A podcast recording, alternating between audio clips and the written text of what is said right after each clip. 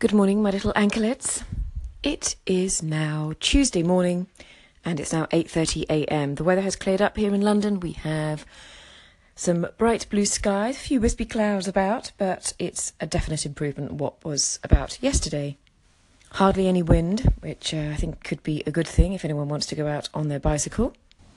I think I've got another day at my desk coming up. I've got two projects which I need to address, and address them I will. So, this is the last remaining part of how I became an interior designer. As you know, I took a whole summer off from my permanent job that I had. I just left. I wanted to do something different, wasn't quite sure what. So I took the summer off, had a great time, and then around about December time, uh, just after my birthday, I realised I was going to have to go back to work at some point. And I rang an agency friend of mine, and she deals with quite a few um, really interesting posts for celebrities, weirdly, weirdly enough. Um, everything from sort of PAs and executives to chauffeurs, chefs, all these types of things.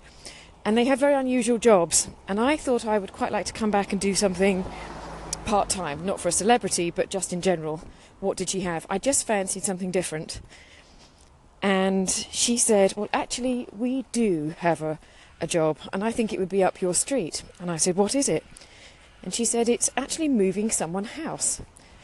And I said, Moving someone's house? And she said, Yes.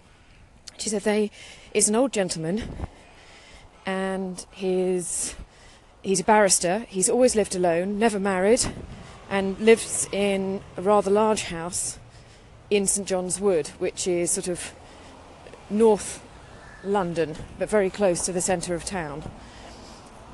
And he's moving house from a big house, which is sort of dilapidated, into a smaller house, which I think he's found round the corner.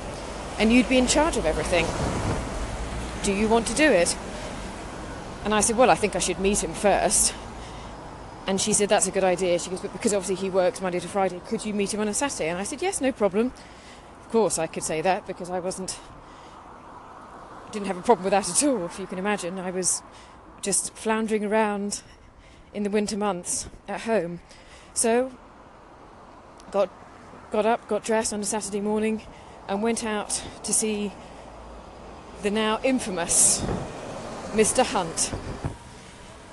Mr. Hunt was a barrister, um, reasonably sprightly on his feet.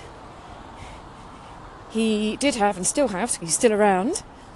He has a cottage down, or rather up in Suffolk, which is north of London. It's another sort of county on the coast where he likes to go sailing. So he had a little cottage anyway, but he had this huge house. And it was my job to go in and sort everything out. But nothing, repeat, nothing could have prepared me for what I saw when I crossed the threshold into that house. You have to imagine a very large, a very think of a rather very important road, um, very sort of quite busy, but not it's not a motorway, not a freeway, nothing like that, with a huge double-fronted house, a huge double fronted green door, green wooden timber door, with a fan light above it to let the light in into the hallway, Georgian windows, sash windows, but everything looked a little bit tired, everything looked a little bit faded. The front garden, the quite huge front garden, had weeds in it. It was quite something to behold, really. And it looked like it looked like almost as if it was sort of haunted. It didn't look eerie, just looked haunted, very unloved. And I knocked on the door at the allotted time and waited for these footsteps to come to the door to let me in. And there stood in the doorway an elderly gentleman of around about sort of 60 years of age, very clipped British accent and he said, Do come in. And so I did. There were these beautiful doors, and I was obviously staring at the panelling because that's just the way that I am. And I walked in into the hallway, into this tiled hallway and gazed around in wondrous admiration. Mr. Hunt's house was not so much Throwback Thursday, actually, it was Throwback Century. He had a working servant's bellboard in the hall. And I just really gazed at it because, and the reason why I knew it was, was because the bell was still ringing from when I'd hit the bell on the outside of the front door. He was dressed in what I can only sort of describe as some very shabby slippers. Um, but he had on trousers and a and a shirt. His hair looked a little bit wavy, shall we say. Um, and he said, "Come in." And as I gazed around at the hall, as he was shutting these double doors, there were two sets, incidentally. He said, "Come into the parlour. And I thought, "The parlour? Okay, I can do a parlour if you can do a parlour." I walked in. The carpet was threadbare. The light that was coming in from the street on the front of this reception room was dampened a little bit by these greying, ripped net curtains, if you, know what net curtains are, strewn across the windows. There were these faded silk, and they were silk, but ripped curtains with fringing hanging down from these enormous, dusty curtain poles.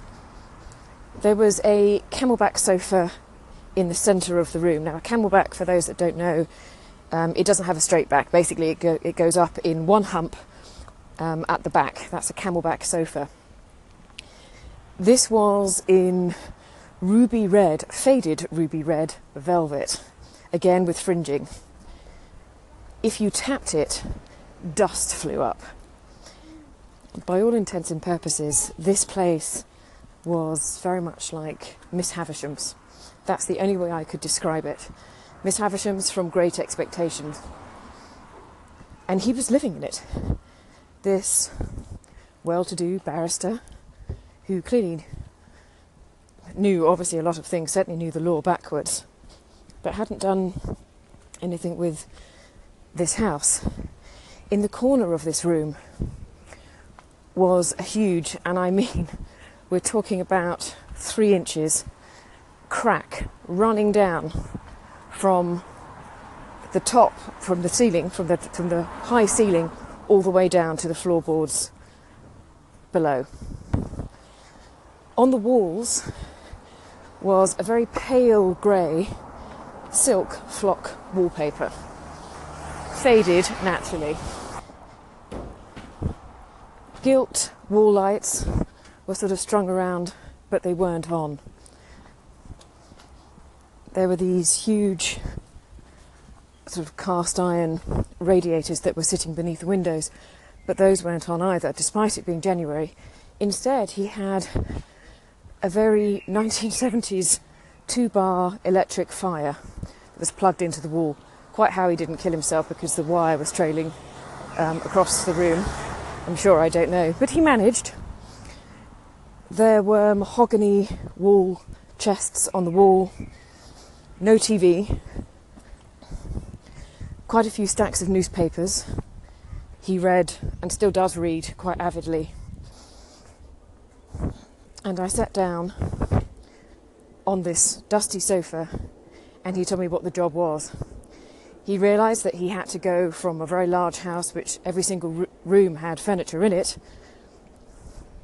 and he had to go into a much smaller house. So it was a, he, he went from a seven bedroom house to a three bedroom house. And it was my job to make all the necessary arrangements, um, get any new furniture that he needed. I hasten to add, I wasn't given a budget. I did everything on a shoestring because he didn't want to do anything else. That was my remit. And frankly, as you can probably imagine, I couldn't wait to get started. If one room was like that, what were the other rooms containing? So I moved around the house with Mr. Hunt. All I can say is every room was threadbare. The dining room had cut glass, crystal, all manner of um, glassware. Everything from crystal decanters to champagne glasses en masse. I mean, there were just so many of them. And they weren't all put away carefully. They were out on the dining table, just stacks of them just standing there.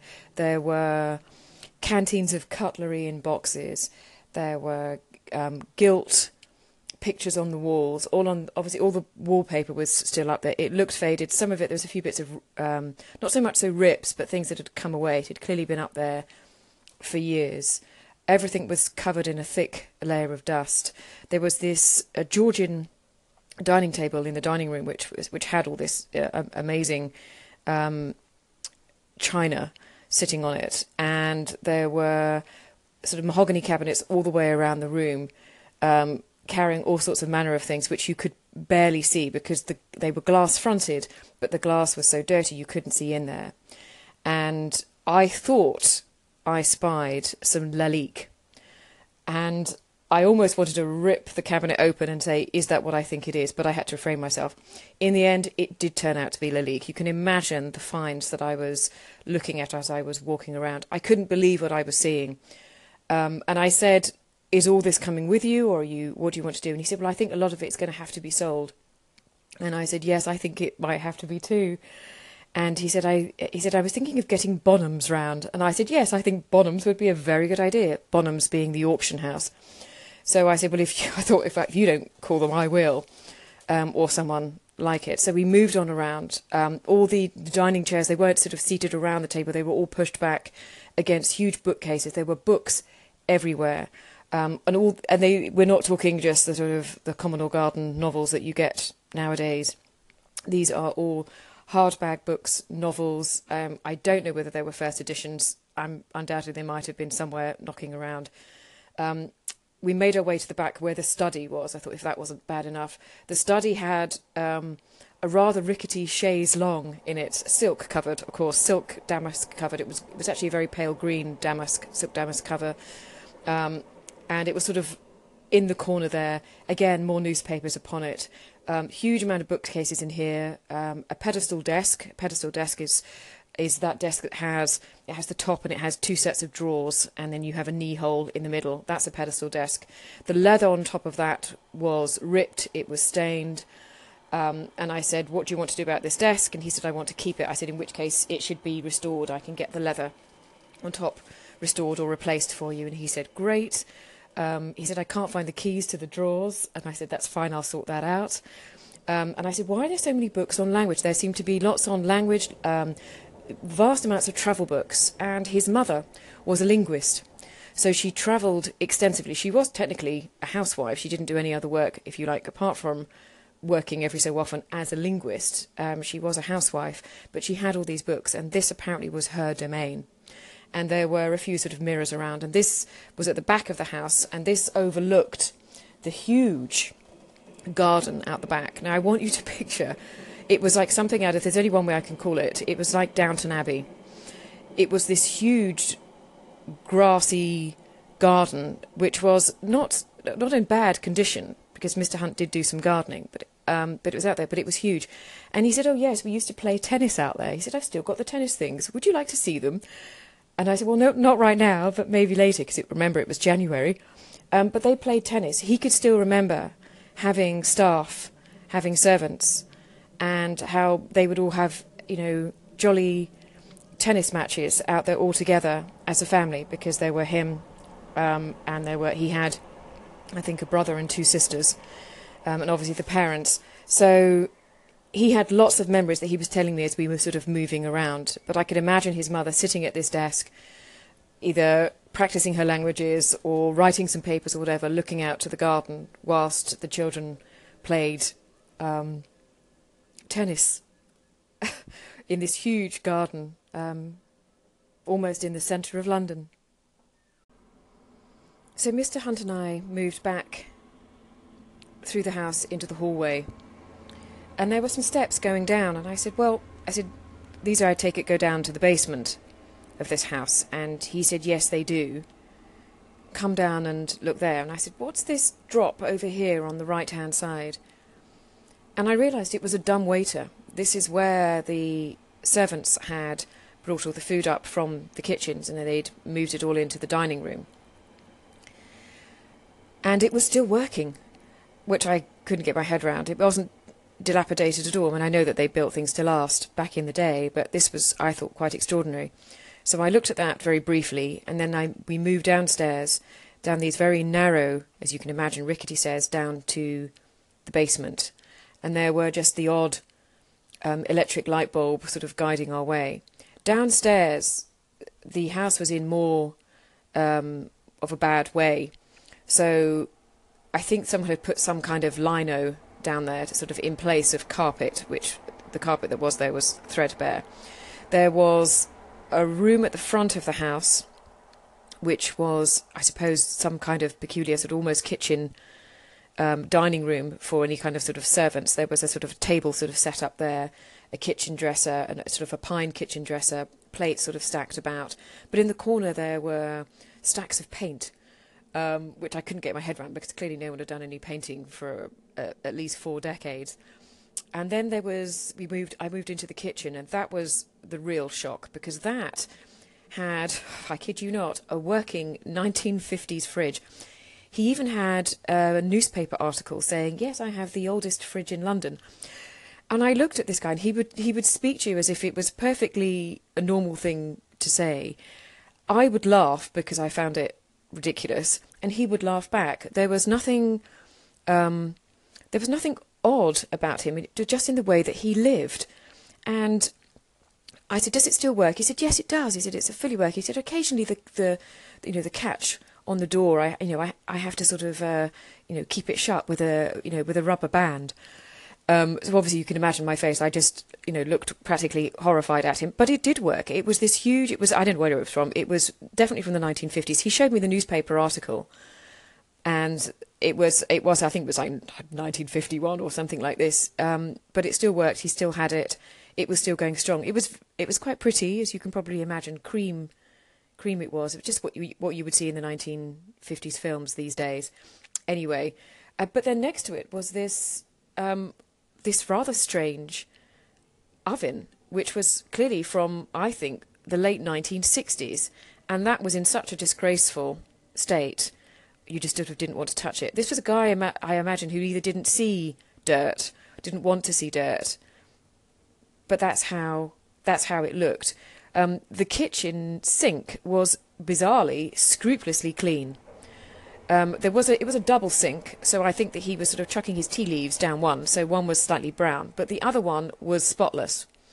It was quite bizarre, and he had cupboards. I mean, not fridges. This is where we would put. Most people sort of put their vegetables these days, but these vegetables were in cupboards, and there were mountains of them. And I said, "Look at all these vegetables," and he said, "Yes, I bring them from the garden in Suffolk." And I thought, "Of course you do. What else would you do?" There were carrots, there were potatoes, there were leeks. They all still had earth on them. He hadn't washed them yet.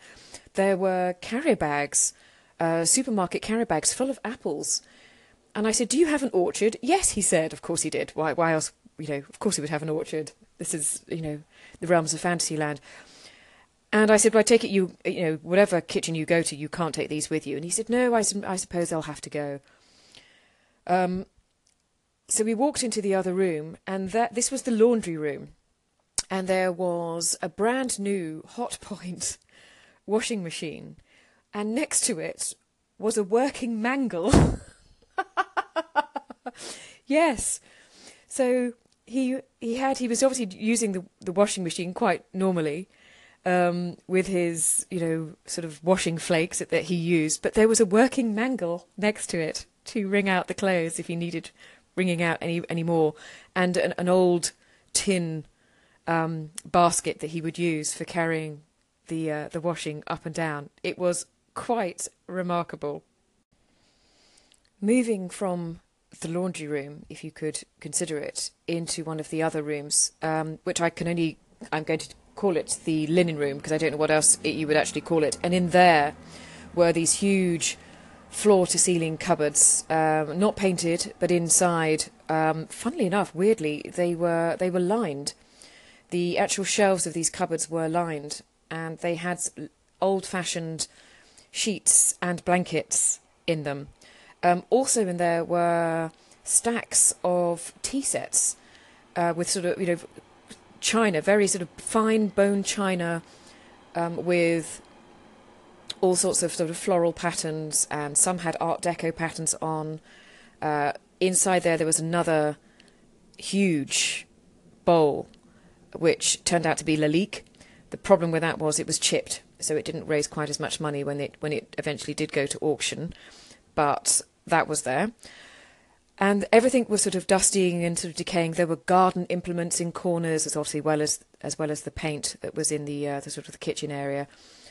Everything was sort of very dark. There was a um, a cloakroom down there, so there was a, um, a, a toilet down there. So that's I think I we really got um, I think the, the impression here that as I was sort of looking around that it was a home that he didn't take care of, but he was sort of existing in.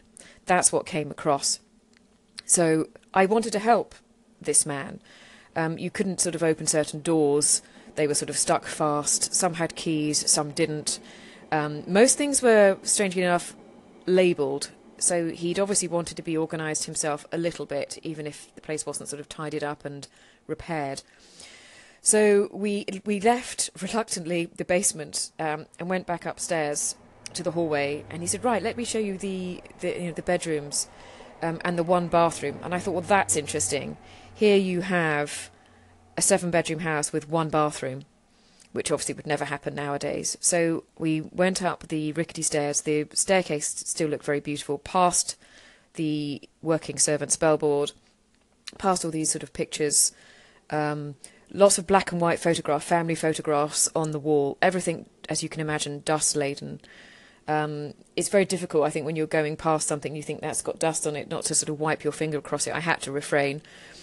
Um, up to the first landing and then into the bedroom um, where his mother had died. I, I mean, it sounds almost sort of Norman Bates. Any second now, she's going to come out in her wig and dress, um, or he is, one of the two. Um, and I walked in, and there was there was this um, was Louis the Fourteenth furniture uh, dotted around this huge bedroom there was a kidney shaped dressing table. Um, there was this ornate bed, still with this bedspread on it. Um, I won't say it was completely untouched. Obviously, he'd had a bit of a tidy up. His mother had died quite some many, many years before, but it had a few. There was a few working lights. There were quite a few bulbs that were out in the house. There was no. Forget all these recessed spotlights. Everything was done by wall light, um, or there was a crystal chandelier. Of course, what else would there be? Um, so I looked around at that and I said, I think Bonhams would take a few things from here. Again, the carpets were threadbare. There were things in every single drawer. There were books in drawers.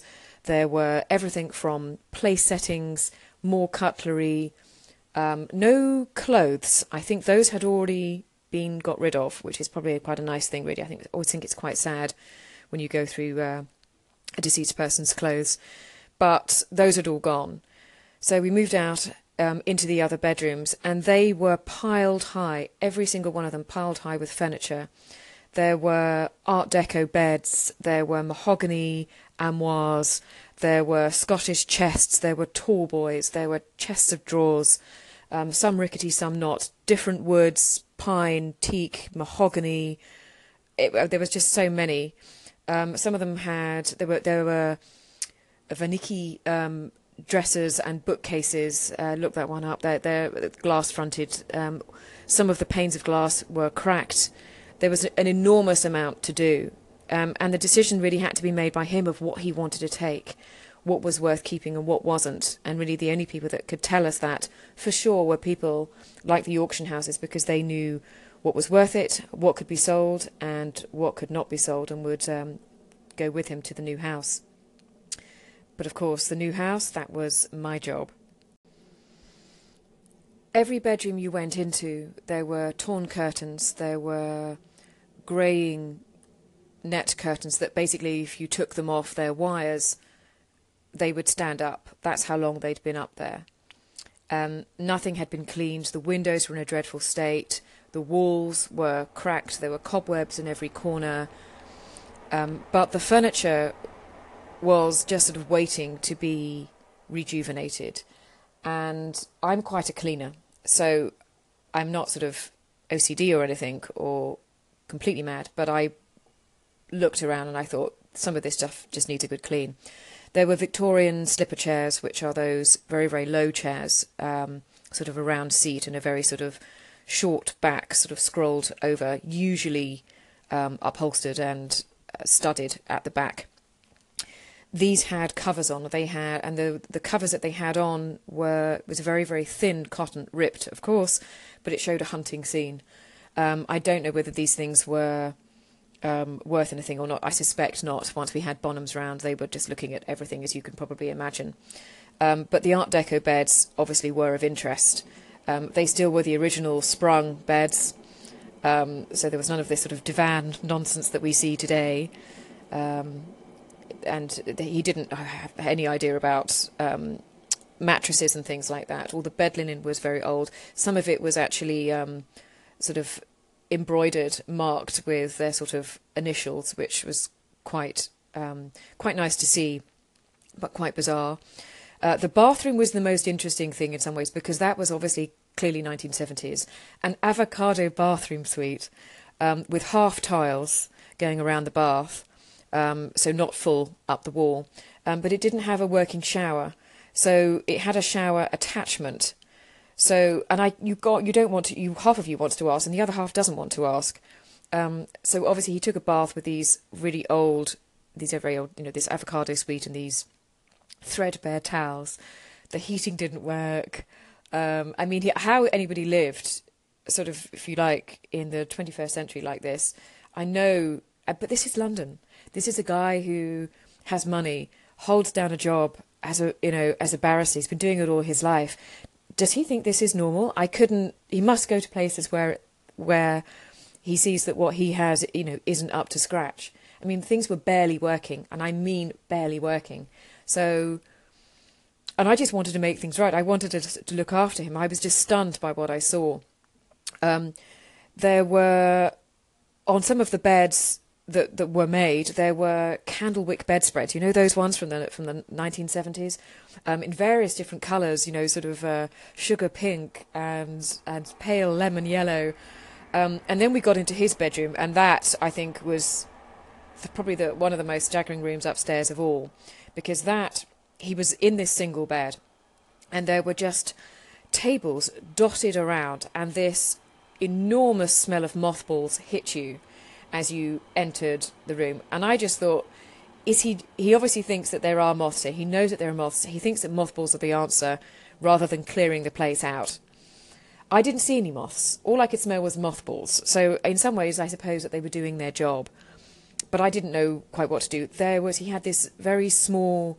Um, which I remember from the 1980s, alarm clock by his bedside table, if you can call it that, uh, things were falling apart. There was a there was a couple of chairs which had which had lost legs. I, whether they were sort of projects for him to do, I've no idea. Quite why they were in his bedroom, again, I don't I haven't any idea.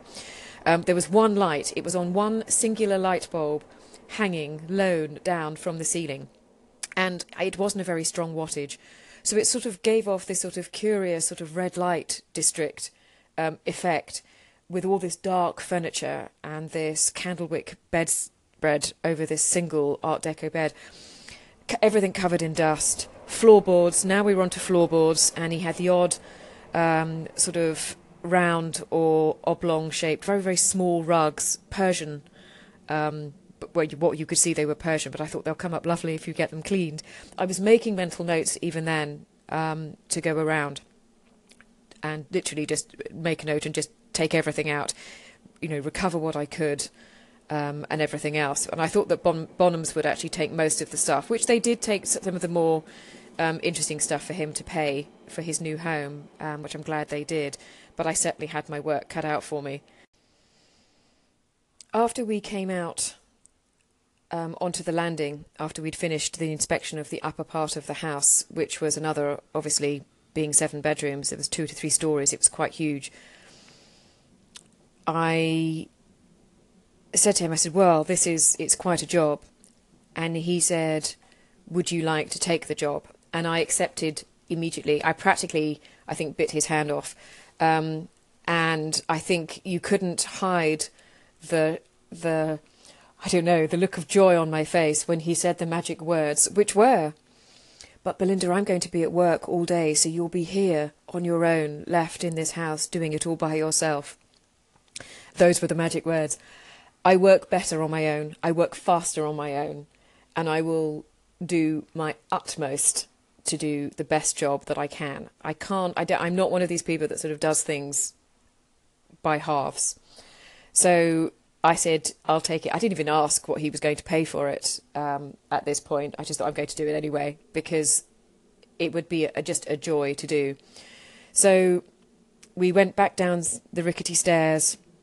I looked at all the all the uh, the old doors with their brass handles on, the panelled doors, the fading paint, the flaking paint, um, all the original skirting boards, the the original windows were all there. I said, "Is it listed this building?" We have this thing in, in the UK where buildings are listed. Um, the first one is obviously is grade one, grade one, and then it sort of goes down to grade two, and there's obviously grade two star and various other different things. But he said it's not listed at all, which is why the developers were interested in it. Now, this is obviously the sad part. The developers were going to come in here as soon as it had been sold and rip the place apart and probably get rid of those um, basement rooms and put in a put in a, a, garage for the you know for someone's for somebody very wealthy for their new car for their 4x4 and there'd be an up-to-date security system they'd extend out the back and get rid of the uh, the Downton Abbey tennis court garden um, they'd just brighten everything up. Spotlights would put in, um, but they would restore the house. In some ways, it would still be standing because it is in a street that was and is still very well known. It's they wouldn't be able to change it. You would be changing the character of it, and the bare bones of the house was good, except it just needed lots of work. And I think Mr. Hunt was quite sad to go, but he didn't and doesn't and still doesn't really strike me as sentimental. He's not that type. He's a very learned gentleman, and so he reads an awful amount of things. Um, but I, I, th- I think, quite honestly, he was glad to go. yeah, I think he realised that the house was just going to be too much for him to do. It had gone too far. It needed somebody with deep pockets to put this right, the way that it should be put right. You you can't muck around with a property like that. There's not many properties that you can really muck around with, and I know that some people do for rental purposes, but this just wasn't going to be an option. So I went back down the stairs, shook hands again with Mr. Hunt, left him to his electric fire and his camelback sofa, um, went down the steps into the street and breathed deeply into in the January air, and fired off an email immediately to my friend at the agency and said, I'll take it. It's quite something. And she said, Did you see the upper floors when I spoke to her next? And I said, I did. And she says, I never got to see them. And I said, I'll take photographs, which I still have. I should put them up, really, but perhaps not. That's probably quite rude. Um, but he's not there. He doesn't mind. He knows. Um, we're good friends now, anyway, and he's still one of my. He's obviously my oldest client, um, quite literally. Um, but he's a great mate. Maybe I'll maybe one day I'll get him on to um, I'll get him onto Anchor and interview him. then you'll all be sorry. Um, but yes, so the next time I spoke to Mr. Hunt, I arranged to go around to start the work. I think this was on a Saturday, and I think I agreed to start um, in a few days' time, like on a Wednesday. In the meantime, we got Bonhams in, and Bonhams went around and they collected a lot of the things that they knew that they could sell which means that was the uh, Louis XIV furniture, um, the mahogany cabinets on the walls, um, some of the china, um, some of the cut glass, those types of things. Quite a few bits of furniture, but they left a lot of the things that were in need of repair, and that was uh, for me to do, which I enjoyed doing and looked forward to. Turning up that first Wednesday, I think it was, for Mr. Hunt's job. He met me at the door. I was there quite early. He sort of again walked me around and said if I if I wanted to use the kettle, I was I was more than happy to. But I'd I think I'd bought a hot chocolate with me.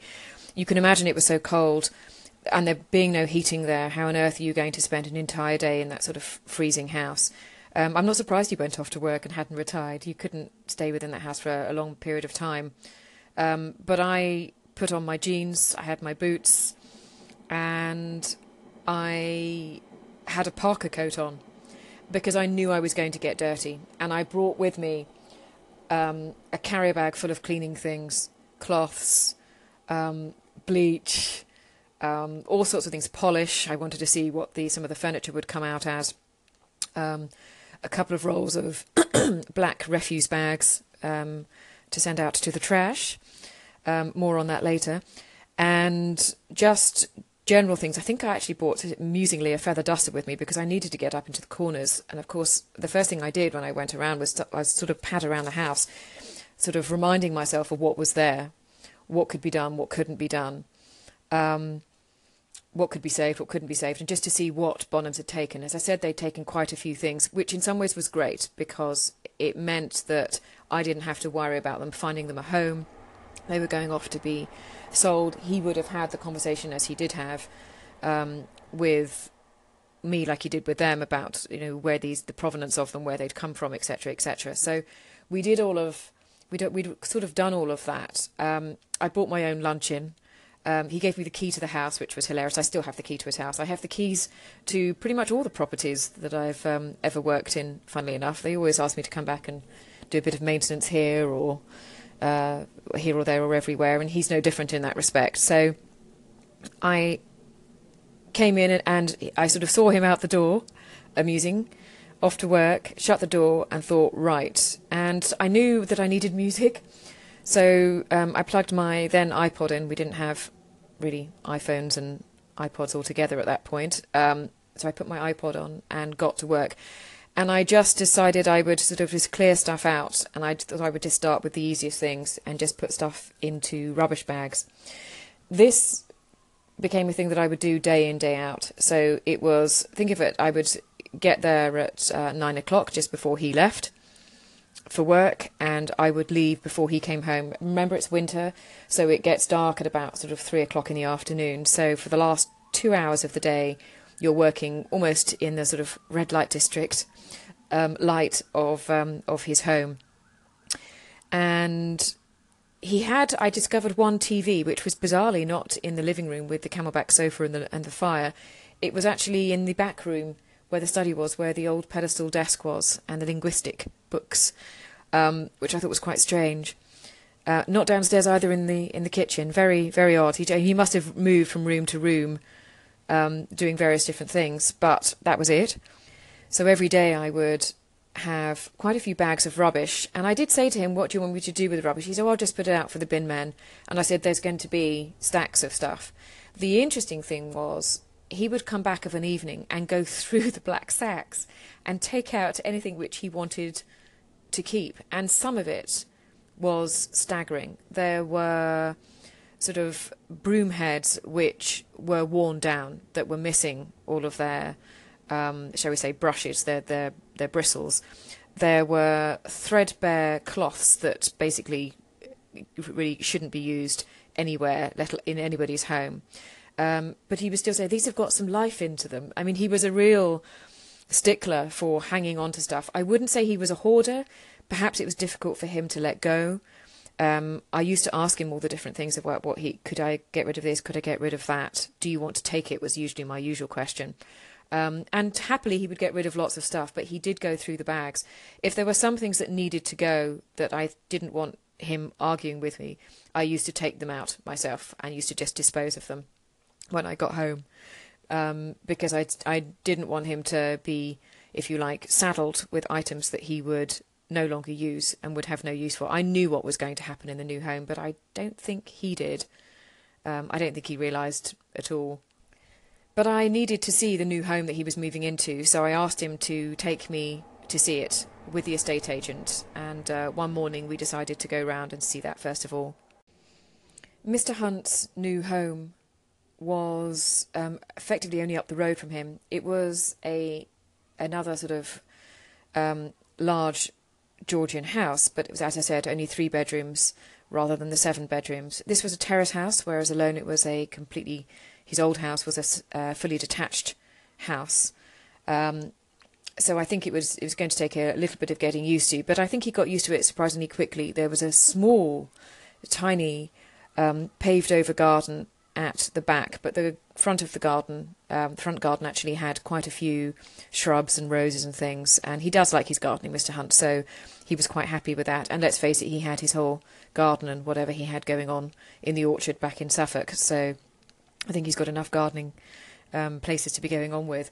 But we walked in, and that was so much better. Um, it wasn't, shall we say, freshly painted there was a um, a fairly new sort of parquet floor. There was a built-in kitchen, which was the first he'd ever used. You have to remember this is a guy who had never used um, a microwave oven before, and so this is actually quite shocking to most people when they think about it now. But um, he'd never um, used a dishwasher. He, in fact, he still doesn't use the dishwasher. I'm the only person that uses the dishwasher when I go around. It's quite hilarious, really, and that's only so it keeps working and the plumbing keeps going. Um, he'd never used a dryer before as in for drying clothes. Um, there were all these sort of strange sort of things. He'd never had a working shower before. He'd that this was shocking. A shower screen, what was that? Had no idea. Um, and I just thought, where has this guy been living? I mean, it's not as if he's not sort of in the big, big wide world. It was just strange. It's not like he haven't he doesn't stay in hotels. It was all just rather bizarre. But I sort of went around and I and I measured everything. Um, I needed to measure every single alcove, um, every wall, um, the heights of things, stairs, where could I put this, where could I put that. Um, what about there was obviously a master ensuite. He'd never had an ensuite bedroom before. That was shocking to him. Um, and there were just it was just he didn't he didn't know what Roman blinds were. Um, and he was sort of thinking about the radiators and do you know what did he need to do because they were a different kind to what he'd been used to, even though that they didn't work. Um, there were all these sorts of different questions that you sort of had, and you just realised that the breadth of the task sort of ahead. It wasn't just me moving him home and furniture, it was actually getting him used to a new way of life. And even though I didn't really, I, I knew it wasn't necessarily my remit to get him used to his new life, I knew that I was part of that. Um, it's the same sort of thing as when I did styling before. If someone says, I just want to change my going out wardrobe, or I just want to change my work wardrobe, one affects the others. You will find that if you change your clothing for a certain part of your life, it has a knock on effect into other parts of your life. And you're no longer happy with what you used to wear for either work or going out or whatever it is. And the same is true of your home. You start doing something in one room or you just make a few little changes, the next thing you're doing the lot. And it does affect your entire life. And this is what happened with Mr. Hunt. So he looked around. I looked around. I saw the possibilities. There were. He didn't want to spend too much because he obviously was spending so much as it was. Despite the money coming in, he was, as as he still is, quite frugal. So I said, "Well, look, the curtains that they have here in this new house are perfectly adequate. Um, in fact, they are. They look brand new compared to the stuff that you've got." And he laughed and um, he said, "Well, let's keep those then." I said, "Fine, we'll keep those." So they have remained and they've been looked after by me, funnily enough. He doesn't look after anything still. And I took note of everything that, that could be kept. There was carpet, there was nothing was threadbare. It was great. Um, it was like him going into a new show home. That's what it was like for him.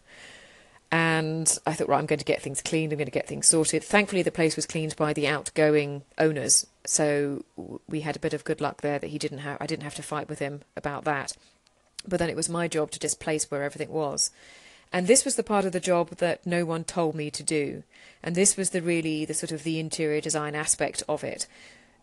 Given a, a certain amount of things, beds, furniture, furnishings, accessories, here is your blank canvas of a house. Where are you going to put them? And with this, I just carte blanche. I just did what I what I thought was best and it worked. Thankfully, it worked supremely well. So, this was me falling, if you like, into interior design at the deep end, um, but with a very willing client to let me just get on and get on with it. So back at Mr. Hunt's house, I busily cleared things out. Um, I got a second auction house in to have a look at some of the smaller items. So Roseberys auction house came in, and they took a look at some of the smaller things that Bonhams thought that they couldn't really sell.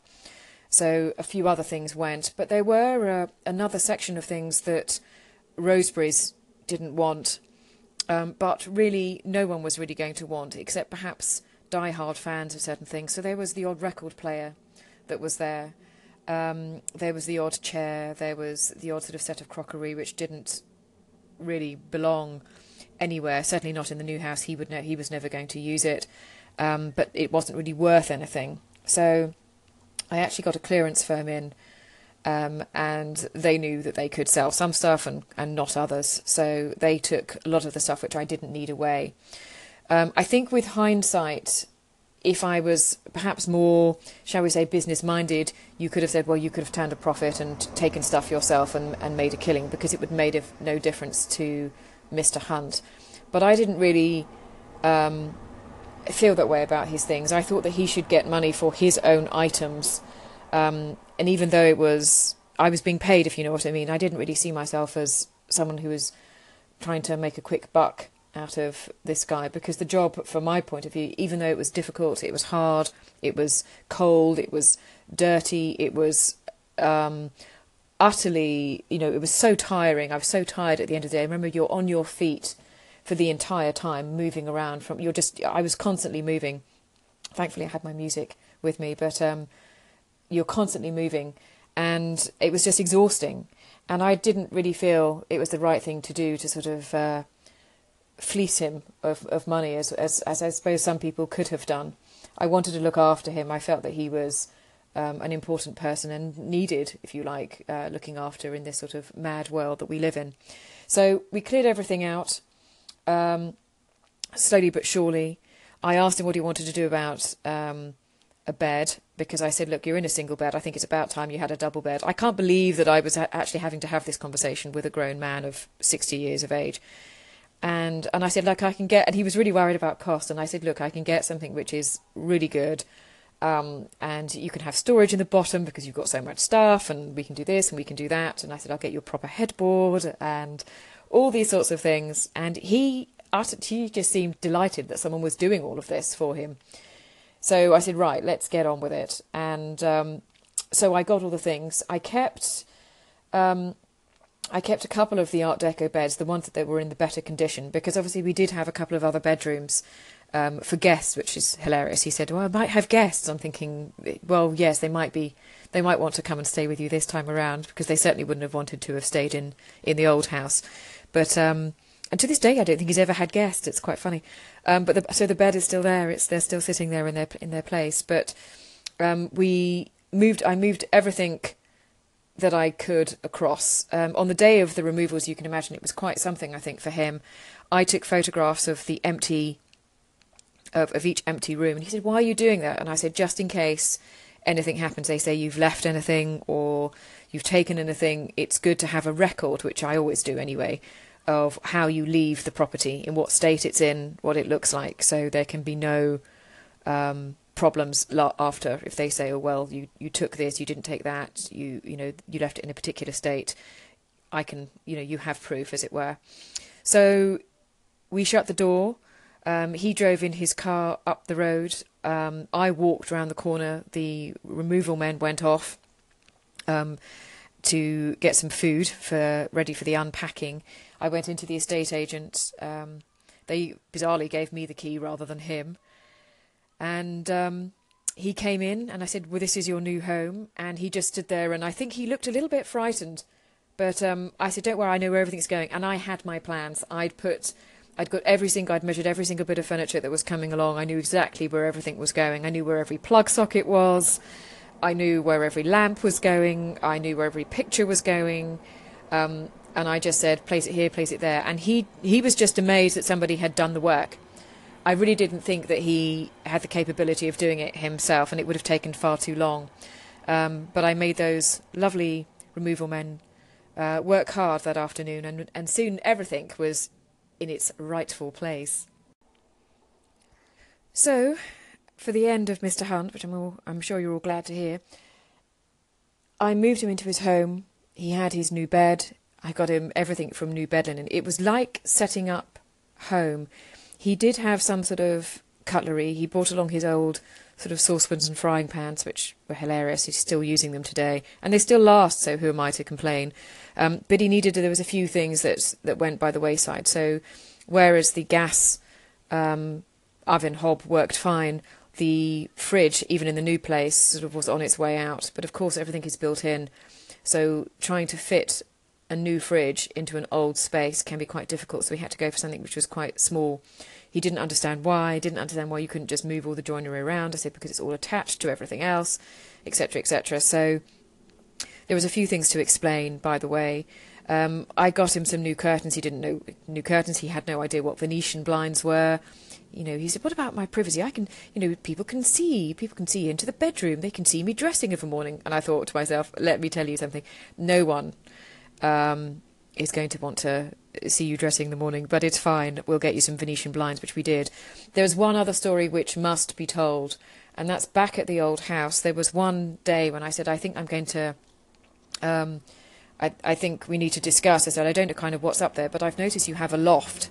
Um, you have an attic. What's up there? And he said, Oh, there's a few. I said, I, he said, I, I think there might be the odd thing up there. He said, But no, I don't. I don't think there's anything at all. And I said, Well, I'm going to need to get up there to sh- to be sure. I said, You can't leave the new owners with stuff because they'll charge you for getting rid of it, and it could be important. So he said, Oh, I'll get a ladder. So he got this ladder. And uh, one morning he said, "I'll take the morning off work, and I'll, you know, we'll go up there, and I, if there's anything up there, I can pass it down to you." And I said, "Absolutely fine." So he went up this ladder, this rickety ladder. I thought, my God, he's gonna he's gonna fall off, and I'll be sort of imprisoned for you know for killing my client. Um, and he went up, and I said, "Is there a light up there?" And he said, "No." He said, um, "He said I just normally open the sort of the skylight in the roof." And I said, "Okay then."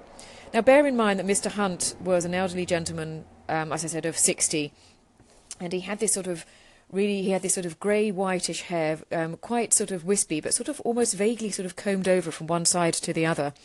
Um, very gentleman he was, and he he sort of it sort of flapped around sort of on his hair all the time. So the funny thing about it was, as I'm sort of standing down in in the on the, the on the landing, looking up um, through the attic hole, he opened up this um, this skylight in the roof and obviously all you could see was this beautiful blue sky and these and these uh, white fluffy clouds passing overhead.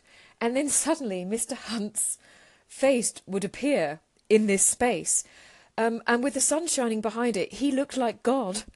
Um, which I know sounds a rather bizarre and funny thing to say, and I don't mean to offend anybody, but I did actually laugh out loud and I said, "You," I said, "You look like God." I said, "Your hair's all sort of blowing in this wind, and you've got the clouds and blue sky behind you, and I'm looking up at you."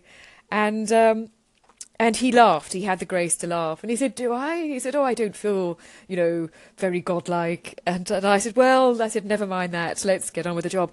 And up in this loft, I kid you not, he said, "Oh," he said, "I forgot about that. Um, here's my father's skeleton." And I said, "What?" And he said, "Oh, here's a skeleton." And I'm not joking. There was a there was a suitcase, and in it was a full skeleton. And I was obviously quite visibly shocked. And he and I said, "A skeleton?" And he said, "Yes, my father was a surgeon at St Bath, at St Bart's Hospital in London, which is a very famous hospital." And he passed me this suitcase down, and it was it did have this skeleton in it, and also along with it were lots of his sort of microscope and various other different things. He was a heart surgeon and uh, very well respected. And I'd seen a few books and medical things lying around, but I had no idea. Um, and there were medical instruments and various other different things. Um, and this skeleton and these other medical instruments and, and things from his father's uh, working days uh, were eventually all sold. I think a medical institute uh, picked them up uh, when they were sold uh, via Roseberys. So they went to a good home um, and I think the skeleton got quite a bit of money. It's, it's, so interesting, but there were there were a few other things up there, but uh, nothing beats the skeleton. And uh, Mr. Hunt playing God, passing it down to me on the landing. Uh, quite an amusing story, I think you'll agree. So Mr. Hunt lives on. He's still in his house. Um, he's a happy bunny. I regularly have to go in and um, I get my cleaning outfit on, and I go around and I blitz everywhere. Um, I had to get him things like a vacuum cleaner. It's ridiculous, isn't it, when you think about it? But um, he just didn't have this stuff, and although could use it and everything else, it, he just it wasn't sort of on his remit. He just wanted to sort of potter around in his garden um, and read the catalogues, amusingly, that came in from Bonhams, which started coming in thick and fast. Um, so he still lives. He's now retired, very recently retired, and the desk um, I had restored uh, um, along with a few other items. Um, there was a sofa table which was lovely that needed to be French polished, um, and there was some brass inlaid work that needed to be done. So I had a real baptism of fire um, on everything from moving home, clearing the home, selling, um, measuring, layout, everything from colours, buying furniture, trade accounts, everything. Um, I had no idea what I was doing. I just did it. And I think you just kind of get on with it. But I think I relished it. Well, obviously, I relished it and I just went into it and I enjoyed it.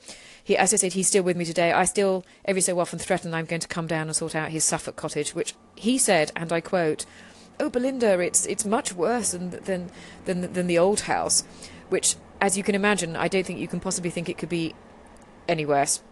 But if it is, I want to go and see it. Um, just so I can tell. So I've got a, a, friend of mine who normally comes on my sort of country house tours and things with me. Um, she, I've said to her, if we go, you're coming with me because I don't think I'll be able to handle it. And uh, while I go pacing around the place, you can keep him company and talk to him about vegetables or something. So uh, she laughed. So I think we're going to do that. But that's how I sort of fell into, if you can call it, sort of interior design. And at that point on, I just didn't want to do anything else. I, I just, you just discover, um, or I discovered, rediscovered that I liked working on my own, doing my own thing, um, and I like working in people's homes. And it was another part of the of the creative element. It would sort of lead me to it, especially something which had a house which had history to it, which this did. Um, you know, and even if I didn't know the history, just the items that were in it were interesting to work with and find out what could be restored, um, why they could, why they couldn't, what was worth things, what why it wasn't. It was just so interesting. And funnily enough, the builders which took over the old house to rejuvenate it, they are now going to be working on one of my other new projects. It's almost I've almost come full circle, and they're actually still working. There, I mean, at the old house um, had some buyers, and I think they've still got it. But I think that no matter what's happened, this happened over the um, I think the recession, they had quite a bit of difficulty raising the money to do the amount of work that they needed to do at that old house. So it's taken some time. So I'm going to actually speak to the builders and maybe ask if I can go back, maybe with or without Mr. Hunt, and say, could we have a walk around and see the and see the new property? You know, it'll only take ten minutes. Would you mind? Um, I'm sure they'll probably be quite happy to. Really, most people are. The builders generally don't uh, don't mind, and generally new owners are always quite uh, pleased to show off what they've been doing. So uh, we will see. I'll keep you informed if that happens. I often go past the house and I look at it and remember that's where it all started. Um, so interesting, isn't it? But all those all those months, and it did take a good three or four months for me to clear all that stuff out. It was a huge undertaking. Every single room, all the books. There were so many books that went off to charity that people didn't want. Um, even the charity places didn't want them. Mean, it's, it's, staggering when you think about it now. I could have set up my own library with them, but um, yeah, it's very interesting. And during that time when I was there, I was listening to a particular album, funnily enough, and this is this particular album um, reminds me of that time with Mr. Hunt. As I was cleaning things up and bopping around the house, um, I was listening to the music of Caro Emerald. It was her first album, and I didn't know who she was. I think I just heard one track I thought that's quite nice. I'll download the album, and that's what I was listening to, and it's become synonymous with uh, with the lovely Mr. Hunt. Enjoy. So, after Mr. Hunt, that was the end of him, as it were, for that time being, and I decided I would make a business out of clearing people's homes, moving them house, sorting out layout and f- buying them furniture and choosing colours and working out where things were going, everything to do with the home. And I embarked on this rather bizarre journey Um, I didn't set out to be an interior designer. It wasn't what I, really what I had in mind at all. But actually, it's what I became. The more people asked me to do in their homes, the more design led it became. And I worked out that there were two types of clients those that knew what, the, knew what had to be done, maintenance stuff, um, knew work that had to be done on different building things that they wanted done, improvements in their home, and they wanted to do those but really couldn't be bothered um, or wanted to pay somebody else to do them.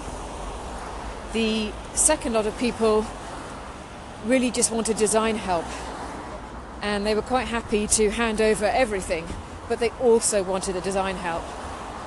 And because I was working across London in different people's homes and was really exposed to so many different things in the design world, I grew this sort of vast knowledge of where to go, who to speak to, and your own intuition and I suppose creativity grows from there, which is exactly what happened to me. So, all in all, it's been a tremendous journey. It's not over yet, of course. Um, at some point, I'm sure I'll move into fabrics. I'm sure I'll move into wallpapers. Can you imagine? Furniture, I've already started doing. I've already started designing furniture for clients because if you can't find what you want, it's that's the thing that you do. You just you make your own. Um, the book, obviously, as everyone knows, that was that was more of a an answer to people who wanted to know about colour. So why wouldn't I do something similar on furniture, perhaps? You never know. But it's been um, it's been a good journey so far. Thanks for asking the question to the lovely Jason over at Talking About Design. Um, it's been a very good, um, interesting journey for me to actually look back on all the different things and how I started and where I've come from. So I have my thanks to him for that. Anyway, I'll uh, get off now and um, I think I'll go and finish this walk I'm taking before I get back to my desk. Hey, Belinda, lovely to meet you. Um, just catching up with who you are and what you're about. Um, so I'm kind of listening, binging, as the other gentleman said, on Belinda today, and very pleasing voice and tone you have. So that's all good. Anyway, I couldn't help but overhear, since I was listening to it, your discussions about Dragon dictate and so on. And I wondered, given that you've got an iPhone, whether you have used drafts by Agile Tortoise. Look it up, drafts. I think you might find it really useful. I certainly do, um, from the perspective that beyond just having a dictate function on it specifically, which is pretty useful, sometimes a little bit annoying um, because you can't edit the dictation, you have to paste it and then dictate again. I've slapped them enough, maybe they'll get over that. But the most important thing about it is it enables workflows, which I think you'll find really, really useful if you get your head around how that works. It works on the principle of markdown. Maybe check it out, let me know what you think. Maybe it's too much for you, I don't know. Thanks. Marcus, thank you for the tip. What a great tip. Um, I will look at that. Drafts. I've not heard about that. And workflows. Um, I quite like the sound of it already. I'm going to have to check it out. Um, thank you for that. I know it's a it's a funny thing. It's when I when I clear up these these two projects that I'm doing at the moment. I need to get back to all my other um, nonsense that I that I do. Um, you know, all the sort of the blogging and the YouTube and everything else because I just haven't had the time for it, and that's fine.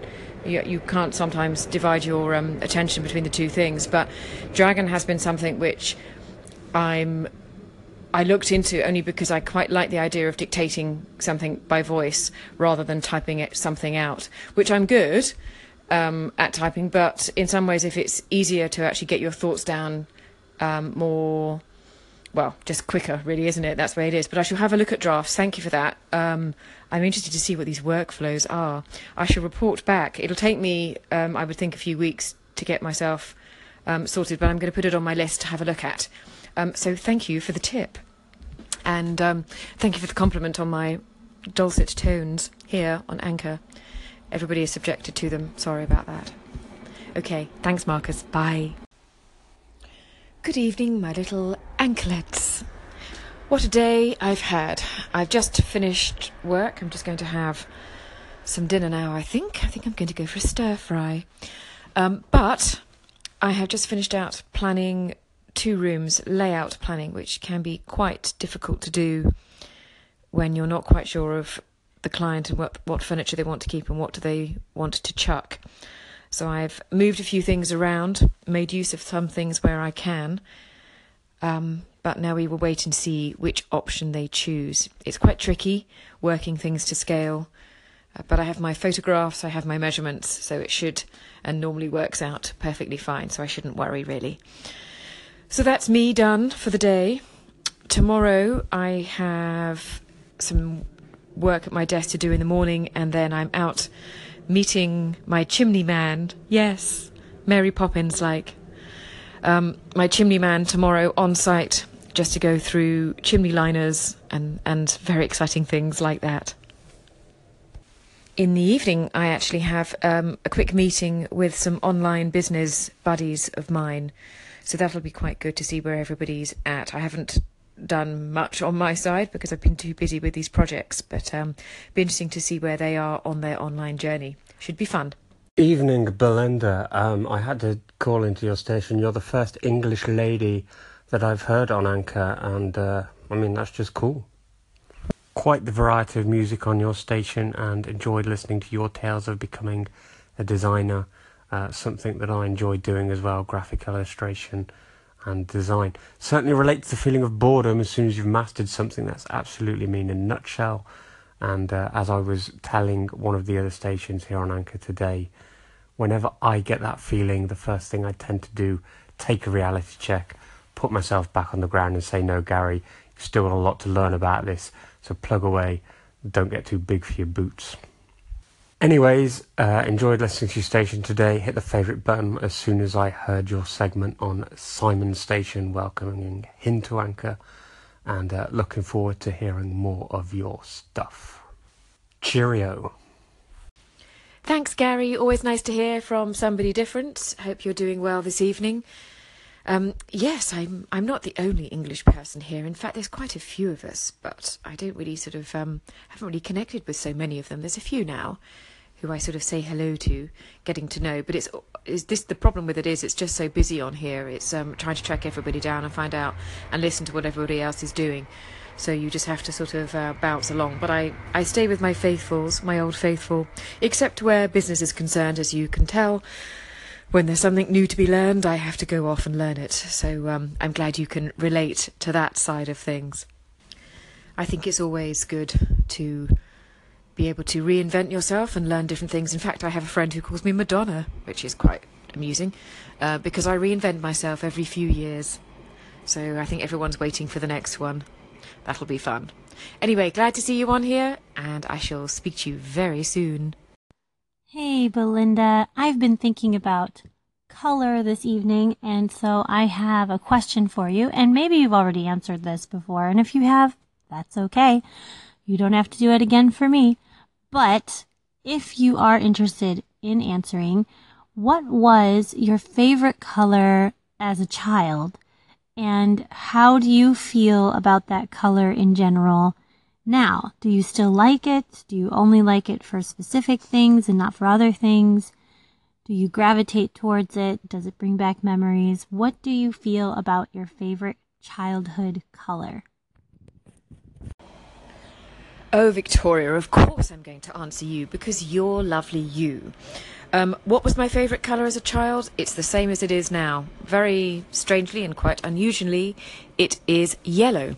I love yellow, and it's actually not really geared to a specific shade, tint, or hue of yellow. I just love yellow in general. I think it's because it's um, bright and colourful, and I think it's sunny. I think it's happy. I think it just works, and you can't miss it. And it's just one of those things.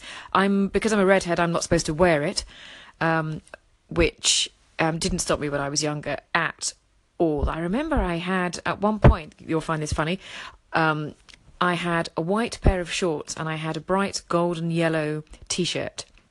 And I used to wear them together. And my brother, being ever the wit, um, said I looked like a boiled egg. And so he nicknamed me Eggy, which was hilarious. And every so often, he still calls me Eggy for some inexplicable reason. Um, so it has a strange sort of connotations for me in some ways, but I've always loved it. But I, again, I'm not supposed to wear it because I'm a redhead, and they say you know redheads shouldn't wear what is it, red, orange, and yellow, and I wear all of them. Nothing, nothing stops me. But um, now I still love the colour. I think I'm probably drawn to all shades of it. I do like the bright golden colour. In actual fact, when I met up with Paul Amani, when he came over to the UK, came to London, and I met up with him, I was wearing a yellow top, bright yellow top. Um, I do love the colour. It's just it's just great. And now I just I feel it's just one of the best colours. I think there's lots of people that go for sort of blue or a particular shade of blue, but um, no, for me, yellow. Yellow's my yellow's my thing. Um, but thank you for asking. What a fabulous question. That's a really good one. I should. Um, I, th- I think I might start asking people this. Hey Belinda, um, I was just wondering if you could maybe tell us like the top five things that you encounter. I mean, top five problems that you encounter with regards to interior design. What sort of clashes do you see with regarding you know regarding color, materials, etc., or even layout of rooms that uh, most people want to go for, but then you would strongly advise against? I've always always want, always like to know what sort of mindset people are in when they when they try to design a room. Ah, Mike's Mike. Now there's there's a question. Um, I'm actually going to give you six. I've thought long and hard about these, um, and they've been. It's been rather like the sort of um, the the top of the pops. It's been like the charts, you know, straight in at number one, and then they all sort of move around when you suddenly realise no, that's actually more annoying. Um, so they were sort of moving up and down. So I haven't sort of got them in any particular um, order, but here goes. So I've give, I've got six for you. So the first one is layout, um, and the problems that come with that are people want to put too many things in one space, and they have too many purposes for the space. So they think, well, I've got this room, and it's going to be um, a little bit of a study. There's going to be a desk, and then I'm going to have a TV in the corner, and then I'm going to have a quiet section over here just for reading, and it's all nonsense. And you suddenly realise that they want they should have got a bigger house to fit all these different rooms in because it you just can't have one room that sort of is a jack of all trades. So they try and do too many things with a space um, and too many purposes for that space, and they just try and cram too much stuff in, and suddenly it looks really cluttered. So that's the first thing with layout um, and space. The second problem they have is those people that go for all white because they've seen it in a magazine. How exciting is that? Um, actually, it's not exciting at all. We've all done it. Um, they think it's chic, um, but actually, it looks quite bland because it's invariably their furniture is going to be beige or grey or something like that, and then suddenly everything looks washed out because everything is in neutral. So going for all white steer clear. Just use some colour, please. Just use some colour. Uh, number three, choosing what your friends have. Um, this is a fantastic one because it just means it just shows that you're not an individual. It's well, my friend has got this, and so I'd like this. Oh, it works really well. I want it in my place, and you just think, oh God, because it's not going to be the same. Um, and it's never going to be the same, and they can't quite get their head around that. So um, choose what you want. Um, by all means, look at what your friends have, but you're not them. You wouldn't want to be them, and they're never going to be you either. So make your own choices. Number four is a bit of an odd one. Um, it's actually about um, the very natural sort of, uh, shall we say, finishes of seagrass and sisal carpets and runners and things. Um, we've been going through a stage now, quite some time, of going for these sort of natural fibres. Um, seagrass jute is another one, um, sort of wool and boucle, sort of sisal, all mixed together, all sorts of different combinations you can have. They are very nice, but they are extremely uncomfortable, and if you've got children, they're not good at all. Um, they can give you carpet burns and all sorts of things. They're also incredibly difficult to clean. You can shake them out, but if you get water on, um, they can shrink and you'll never get them back to the same size. So that's a bit of a problem. I have have one client who had a bit of a drinks party. Um, she had some people come round and they were serving the drinks and they put this whole big bag of sort of ice on this sisal um, rug of hers. She didn't know, nobody knew. The water dripped down and it shrunk. Um, and now I've got the unenviable task of trying to stretch that rug, that very expensive rug, back to its original shape. So steer clear of those if you can. Number five is people that don't pay attention to quality, they think that you can get everything for, you know, a couple of bucks, a couple of dollars, a couple of pounds, a couple of whatever. Um, you do, unfortunately, pay generally. Um, you don't really get what you pay for. So I would say to people, just work on the assumption that you're going to be paying a little bit of extra. People want to scrimp on the most amazing things that they're going to use each and every day. Curtains are one. People scrimp on curtains. I said you cannot scrimp on curtains. It's really noticeable to anybody with an eye. You can see it immediately when you come in. So don't scrimp on those. They do it with lights a lot. Uh, they try and do it with furniture. It's less clear with furniture, but certainly curtains you notice, blinds, those types of things. Lights you do as well. They can look really quite uh, cheap, so you've got to be careful. And the sixth bonus one is people that rush things. Those that don't keep to their budgets. They just want to rush everything through. They don't think about the money aspect of it. Um, and they just want to get everything done now, and then they will rue the day that they uh, that they didn't make a plan and stick to it. Keep to your budgets, people. Keep to your budgets. Take your time, work out exactly what you want, and then hand it over to your builder. And all will be well, I promise you. So there you are, six things. That was a bit of a whirlwind, wasn't it? But I'm glad I've got that all off my chest. Thanks, Mike. Mike. Hello, Miss Belinda. you were quite the storyteller. And uh, yeah, I, I'm enjoying all the stuff that I'm listening to. I'm going back and listening to a lot of your stuff today. you were quite, quite the cool lady. I'm really enjoying uh, learning about you and um, just the way you express and your language and your life. You're amazing. I send you hugs on a beautiful day today, okay? Thank you, my anchor. I like when you say, hello, my anklets. I love when you say that. Have a great day today, by the way. oh, Jesse, that made me laugh. Um, well, well, no, thank you for listening along. I'm glad that you're you're listening along and you're learning bits and bobs as it as it goes. I'm just sort of vaguely rambling along, talking about my life, um, and hopefully people will um, like it and maybe learn a few things and just get chatting. It's really, it's just a nice platform, isn't it? Just to get to know people um, and everything else. And I'm glad you like being called little anklets. It sounds more like ankle bracelets, doesn't it? Um, maybe that's what you all are. Maybe you're all wearing ankle bracelets, and I don't yet know about that. Um, but yes, no, it's good. It's good to hear other voices. Um, you guys over there are obviously have a totally different accent than what we do over here, but it's nice to know that um, you're listening to us all over here in London and trying to make sense of this mad life that it is. I wouldn't say it's necessarily um, a wildly professional station, mine, but um, it's certainly kamikaze at times, but that's fine. Fine and dandy. Um, anyway, I'll let you get on. Looking forward to hearing some of your music later on. Have a very good evening, my little anklet. I think I am inclined to say that I do get a bit of Tuesday itis. I'm not bothered about Monday because Monday is where things start and I get going at a great rate. Um, and I usually start well. And by Tuesday, I'm probably exhausted. And at that stage, I think I've still got the rest of the week to go. What do you mean it's only Tuesday? So, um, yeah, I think worst day of the week has got to be Tuesday. I do, however, have a bit of a thing about taking Wednesdays off. If someone says you can take a day off in the week, what would it be? 10 to 1, I will say, let me take Wednesday because it's a really nice break and it just splits up the week. That's my version of having a double weekend.